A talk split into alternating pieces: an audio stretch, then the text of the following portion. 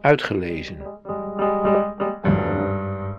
Korte verhalen van en door Janneke Hollera. Janne Soraya.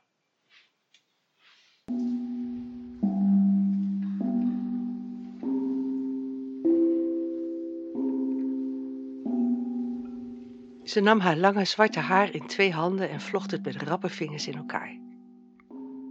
Het was meteen de eerste keer raak, zei ze. Hij schudde zijn hoofd. Dat kan niet. Nee, zei ze, het kan niet, maar het is wel zo. De test ligt niet. Toen was het dus zo. Een kind. Hij werd vader.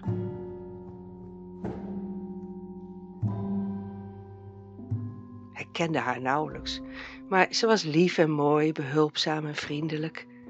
Ze was 18, hij 34. Moest er toch eens van komen. Nee, hij had geen idee. Toen nog niet.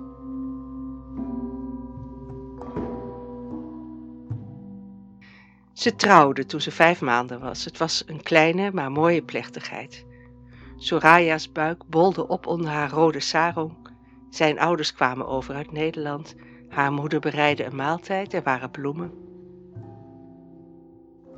Het kind werd veel te vroeg geboren, met zeven maanden. Maar gelukkig was het sterk, het hoefde niet eens in de couveuse.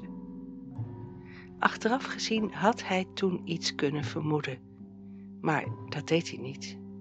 Er was alleen maar vreugde.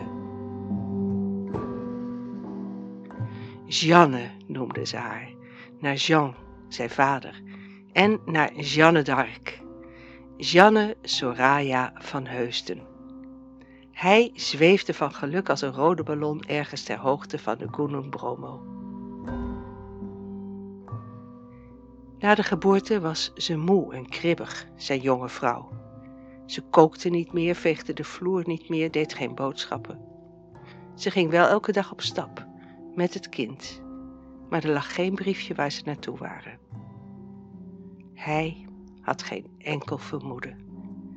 Hij dacht, het moet nog wennen, alles is nieuw, het kind, ik, we moeten elkaar nog leren kennen. Hij sloeg een arm om haar heen. Kom, zei hij, meisje van me. Ze verstijfde. In de nacht, na het voeden, verschoonde hij de baby. Hij werd steeds handiger met die mini-luiertjes. Het was een klein popje met gitzwart haar. Ze dronk goed, ze groeide goed. Hij zong Nederlandse liedjes voor haar. Hij wist het niet. Hij hield van haar en zij van hem, tenminste, dat dacht hij. Het was niet zo. Een van zijn vrienden liet het zich ontvallen. Ja, we dachten dat je het wist. We dachten allemaal dat het je niet uitmaakte dat je met haar was getrouwd omdat je van haar hield. Er bleek dus een ander te zijn. De echte vader. Alleen, die had niets. Geen huis, geen baan, geen geld, geen toekomst. Hij had dat allemaal wel. Daarom. Het leven kan alleen achterwaarts begrepen worden en scheiden kan net zo snel als trouwen. Hoe het nu verder gaat met Janne Soraya, hij weet het niet. Het is zijn zorg niet meer.